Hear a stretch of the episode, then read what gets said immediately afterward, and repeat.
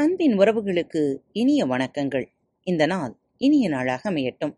இன்று தங்களது பிறந்த நாள் மற்றும் திருமண நாள் விழாவை கொண்டாடும் நேயர்கள் அனைவருக்கும் பாரத் தமிழ் வலைவெளி பக்கத்தின் மனம் நிறைந்த வாழ்த்துக்கள். இன்று உங்களுக்கான பகுதி விந்தனின் குட்டி கதைகள் வீரம். லொடுக்கட்டி லொடுக்கட்டி என்று ஆடி அசைந்து சென்று கொண்டிருந்தது ஒரு மாட்டு வண்டி.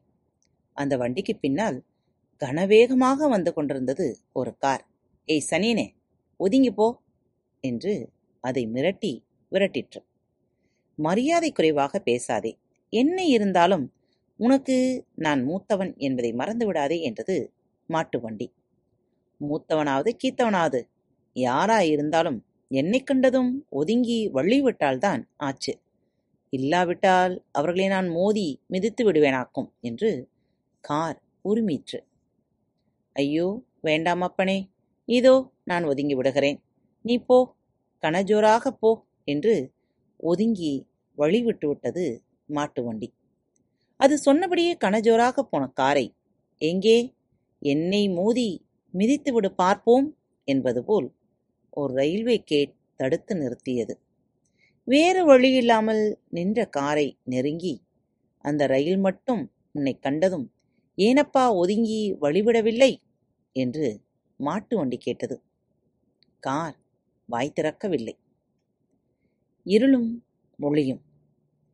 இருளே இருளே நான் வரும்போது நீ எங்கே போகிறாய்?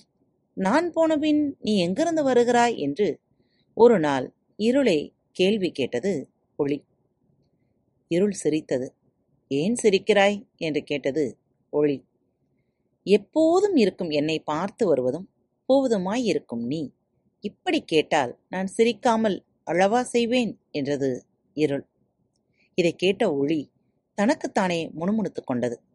எல்லாம் வெறும் பிரமை எல்லாம் வெறும் பிரமை என்று.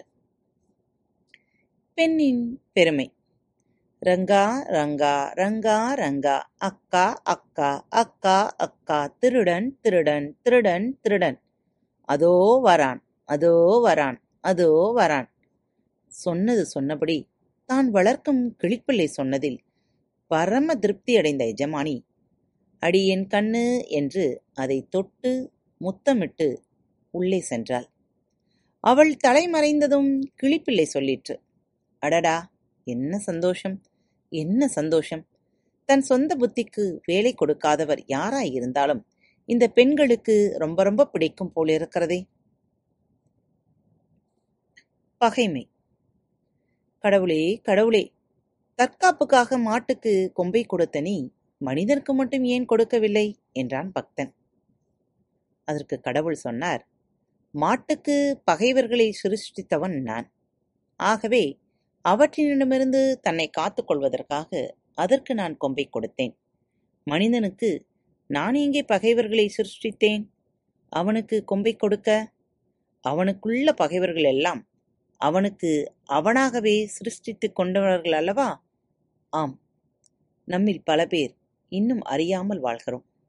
நமக்கு பகைவர் நாம் தான் என்பதை அறியாமலே.